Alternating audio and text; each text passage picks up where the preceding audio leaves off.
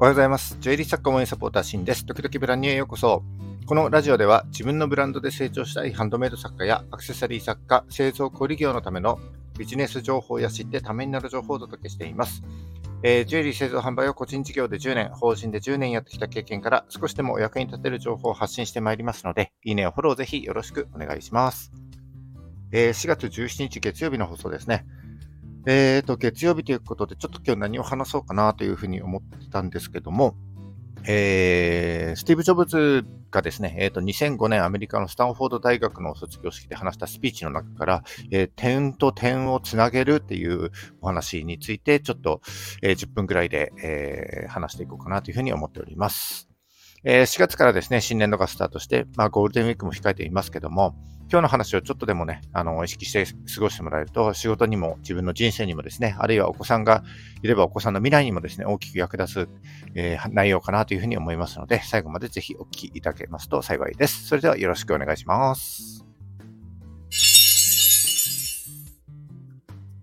はい、えーと、本題に入ってまいります。今日はですね、スティーブ・ジョブズの伝説のスピーチをもとに、うん、点と点はつながるという内容についてですね、なんでこの話をしようと思ったかというその背景と、スティーブ・ジョブズのこの伝説のスピーチについて、それとですね、あの点と点をつなげるってどういうことかというのと、そのどうやってつなげていくのかというような内容についてお話していきたいなというふうに思っております。えー、まずですね、この話をしたいと思った背景なんですけども、えー、先週末ですね、えーと、ちょっと山梨に出張に行ってきました。初めて山梨行ったんですけども、えーと、山梨はですね、昔から水晶がえ、採掘される町だったということもあって、宝飾関係の企業や職人さんがですね、ものすごくたくさんいるんですよね。えー、僕はですね、これまで、うん、ジュエリーの製造、販売、教育という3つの分野に20年以上携わってきたんですけども、えー、改めてですね、この本場の技術や設備環境、それからですね、この文化に触れることができて、えー、また一つですね、僕の中で経験が増えたことになります。それで、今回の出張もそうなんですけど、これまで経験したことって、えー、たくさんありますけど、えー、その時はですね、特にあの、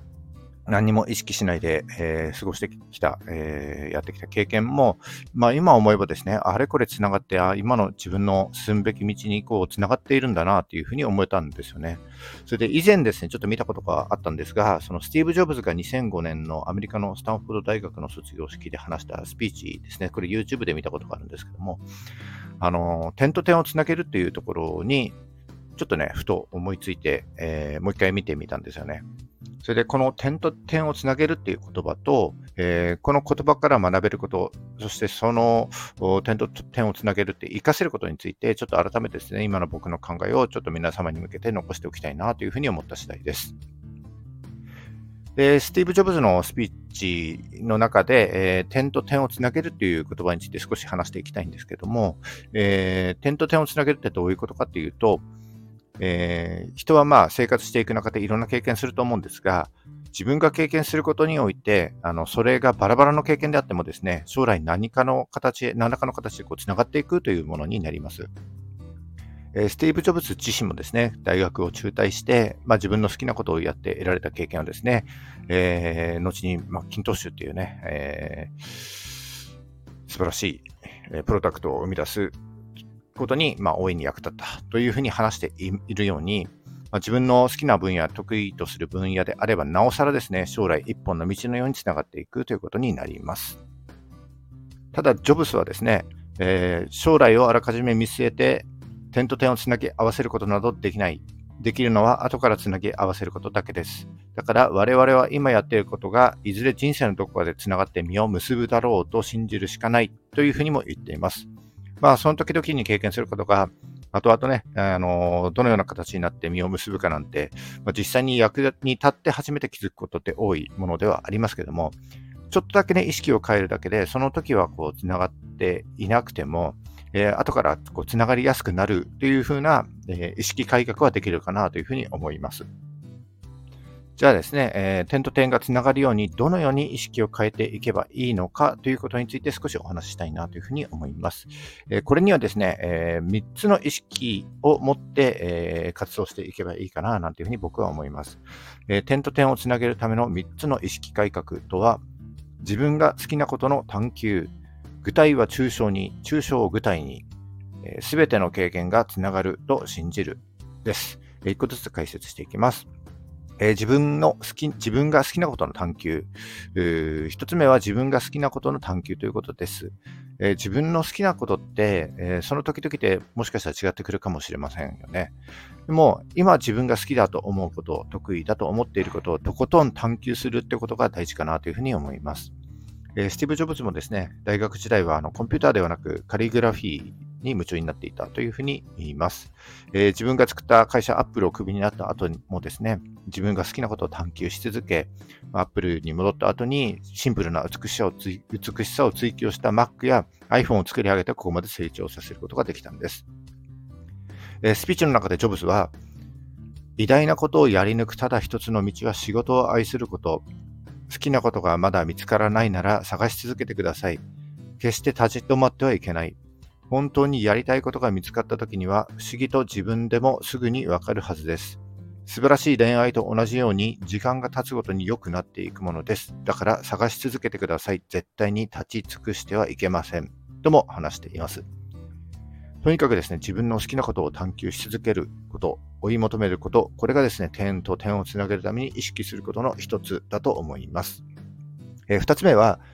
具体は抽象に、抽象を具体で考えるということです。えー、これどういうことかというと、話が上手な人って、例えば、なんていうふうに言いますよね。えー、例えば、リンゴは赤いとか、自転車はタイヤが2つあるというのが具体ということです。具体的ということですね。えー、一方、抽象とはですね、リンゴを抽象化すると、果物であって、食べ物であって、あるいは丸いものだったり、という、えー、リンゴという名称や形、色などを指さない、えー、概念やアイデアを指します。えー、自転車を抽象化すると乗り物という機械でもあって移動手段でもあるわけです。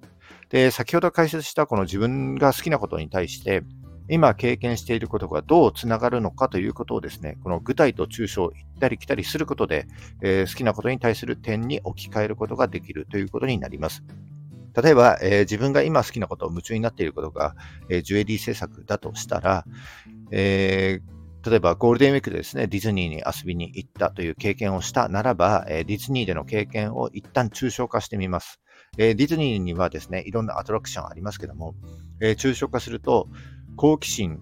感動、体験みたいな感じで抽象化することができるかなというふうに思います。で、そこから自分の作品のデザインにですね、今度、